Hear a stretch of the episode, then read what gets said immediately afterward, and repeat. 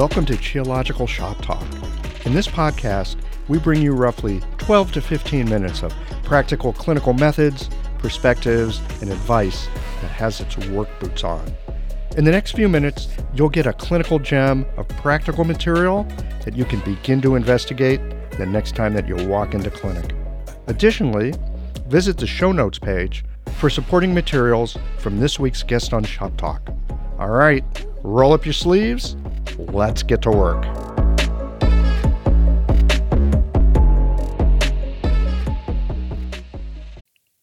Hi there. This is Sabine Wilms, and I'm here to give you a mini lesson on, as Michael Max told me, why learning classical Chinese will make you a better practitioner. And before we get into it, I want to I want you to think about what it even means to be a better practitioner because I partly see it as my role in the profession to not just tell you where to stick the needles or what herbs to what formula to pick for a certain disease but to really think about what it is that you do and and hopefully to inspire you I passionately love Chinese medicine and I've seen how powerful it is and what it does. And if listening to me, if at some point you come across anything that I have written or taught um, or put out there on the internet, and it makes it reminds you of why you got into the profession in the first place, that makes me really happy. So let me see how I can answer this question from Michael about why learning classical Chinese makes you a better practitioner. What does it mean to be a practitioner of Chinese medicine? What does it mean to be a better practitioner? Are we talking about being a better person? Are we talking about making more money? Are we talking about being a greater force for creating health and happiness and harmony in the universe? Harmonizing heaven and earth? Those are the kinds of questions that I love to think about and encourage my students to contemplate in our classes. Okay, I'll start out with who I am, then what I do, why I do what I do, and then how that might help you. That's, kind of my outline here. So, I have a PhD in medical anthropology and East Asian studies when I go to a party and or I meet my neighbors, I will tell them I'm the world specialist in medieval Chinese gynecology. Um, and that that that's good for entertainment purposes. And that is really what I do. I used to be a biodynamic goat farmer. I had an apple orchard. And then I became a university professor in the city. And I'm so happy that I left city life and that intense academic life behind me and these days, I'm a writer, translator, and publisher at Happy Goat Productions, my own publishing company. I used to organize retreats pre COVID and um, used to do a lot of traveling as a teacher at conferences and workshops for Chinese medicine practitioners. These days, I live on a small island north of Seattle and I have some animals, and I mostly write and translate and teach online, which has good and bad parts. My favorite topics are gynecology, Yangsheng, nurturing life, medical ethics, that sort of thing. And most recently, for the last couple of years, I've really focused on teaching classical Chinese. My own courses, and then I teach at doctoral programs most regularly at Yosan University in LA. And I've created both a mentorship, an online membership program, and a two year intensive program on teaching classical Chinese. And as part of that, I have had to ask myself very critically, and I ask my students all the time why should we learn classical Chinese?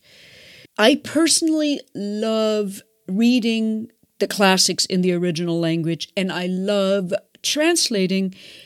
There's something about it where you can see it as an escape, but I think it, it depends on what reality you want to live in.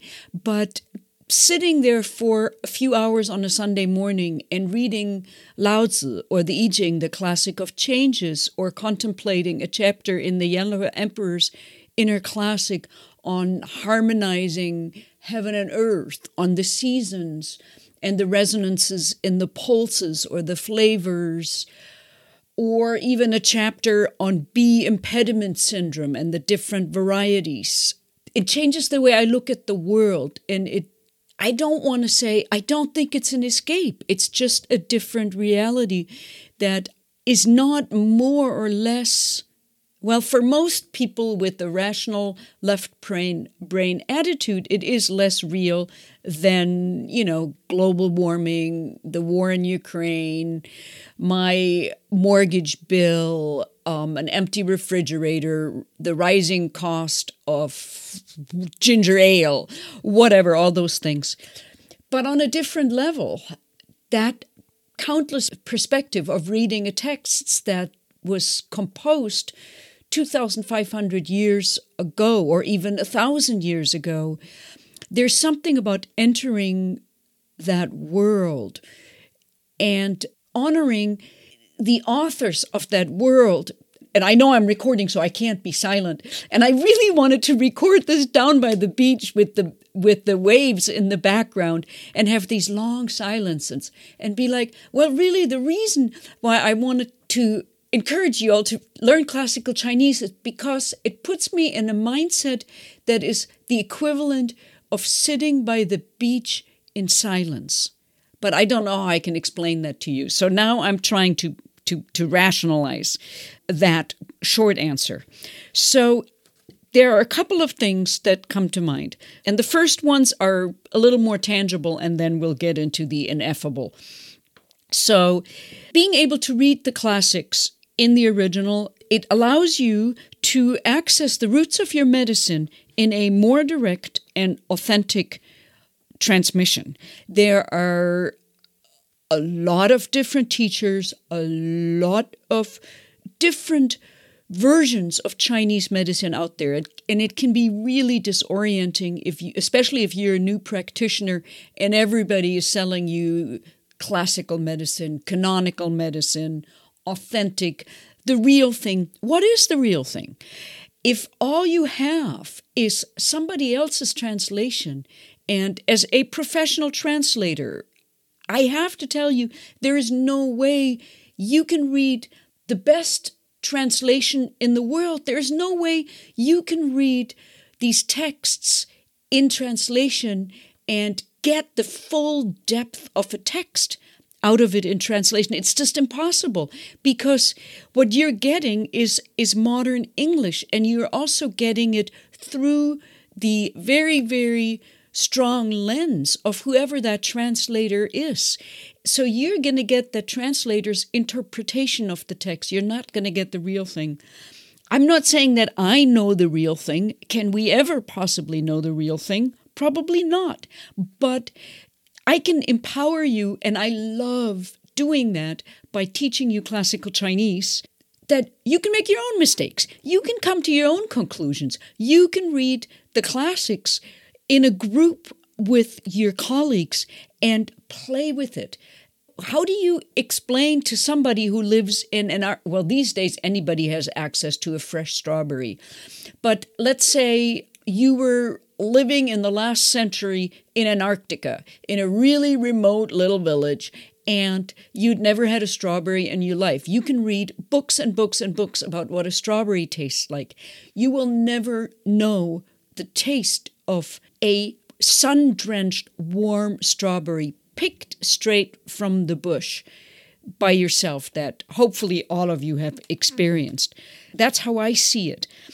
I think our profession is at a huge danger of losing itself to this integrative variety, which a lot of it to me is biomedicine light and just using Chinese medicine as tools, but really operating still within the paradigm of Western medicine and uh, Western science.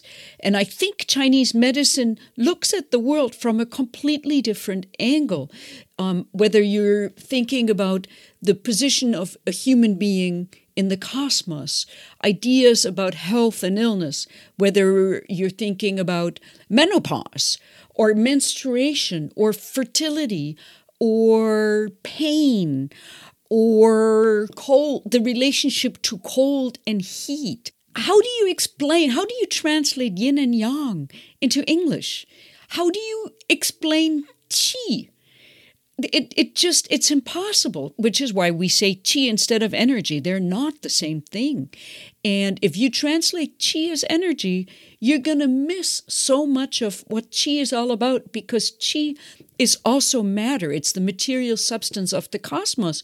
So if you translate chi as energy, you miss out this whole aspect where the human body is identical and is part and resonates with the cosmos. These are not theoretical correspondences, the five phases or yin and yang. It's not that the human body or a certain season is correlated with metal, is correlated to the lungs and all of these things. It's that the lungs actually resonate with fall, with the virtue of justice and the metal sense of cutting that cutting sword of, of justice ah, it's really hard to talk about this stuff. That's part of the problem. It's much easier to do this in Chinese. And a lot of times when I hang out with people who know Chinese, we use terms, Chinese terms. And we're like, we don't know how to explain this in English because it's just so difficult. So, just one example Huoluan is translated in modern TCM texts as cholera, but it's not the same as the biomedical condition of, of cholera. So when you look at traditional Chinese texts on Hua Huoluan, there is a description of diagnosis of specific signs and symptoms and specific formulas. Some of them might overlap with cholera and some might might not. Differential pattern diagnosis is a completely different thing from just matching diseases to formulas. Okay, so the first one is authentic transmission. The second one, you can enrich your medical vocabulary. We already got Huoluan. Also, think about the Mingmen, the gate of life. That thing, it, Mingmen just doesn't exist in English. So, what is it? Or or Jing, we can translate Jing as essence, but it's so much, or as sperm, but it's not really sperm. And what's the meaning of essence? You all know that Jing is so much more than sperm or essence. Learning classical Chinese blows your mind and expands your tool chest.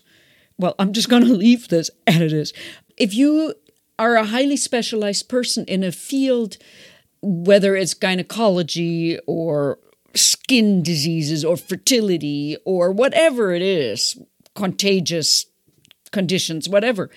Um, there's so much out there that is not translated that if you learn a little bit of classical Chinese, formula texts are not that hard to translate, actually.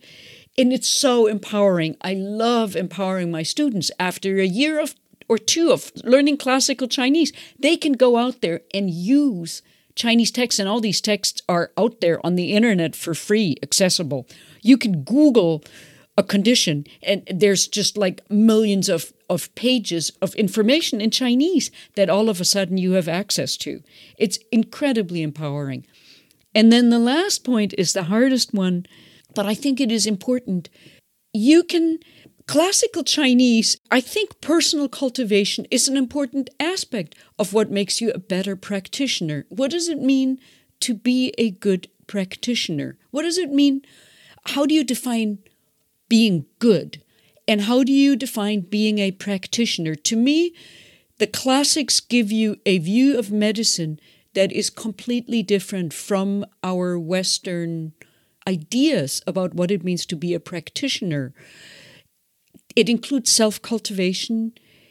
And I think this way of thinking about what it is that, what is the meaning of medicine? What is the potential of medicine in harmonizing heaven and earth? What is the potential of being human in this pivotal role between heaven and earth? And what is good medicine? There are so many different traditions and cultures and civilizations in the world. And right now, biomedicine is so loud. Western science and medicine are so loud. And we think about it in terms of biomedical efficacy and something that you can measure. But you all know, right? There's so much more to healing and to being a healing presence in the world. And I feel like right now, the world really needs all of us. And to me, I just I don't know how to explain it, but when when I have these sessions with my students and we just discuss virtue as something that has a role in medicine, in healing, in health, cultivating and practicing virtue as a medical prescription, thinking about virtue as uh, playing a role in diagnosis, diagnosing a person in terms of the five elements, and and using virtuous actions like an herb or an acupuncture treatment. These are things that you just won't find in English or in very very few English translations of books on Chinese medicine, and it's certainly not something that's get that gets taught in institutions or tested in your licensing exams. Plus, it's just plain old fun. And if you're doing something that is fun and enriching and reminds you of why you got into Chinese medicine in the first place, well, that will make you a better practitioner because you're going to learn something and then you're going to go to clinic the next day and you're going to be all excited and you're going to be happy. And your patients are going to pick up on that.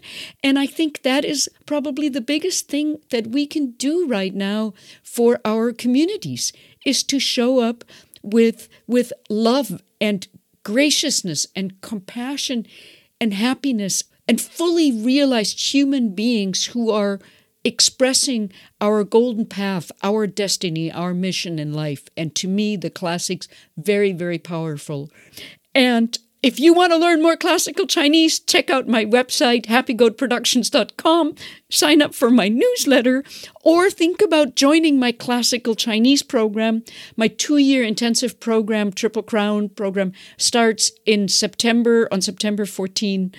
Um, with a new two year cohort, translating Chinese medicine.com, or just um, get in touch with me. I'm easy to find just I also have a free course introduction to classical Chinese. It's totally free and a lot of people have told me that they really that they really like it. So, thank you for listening and take care and just continue being the healing force that we all need to be right now out there in the world.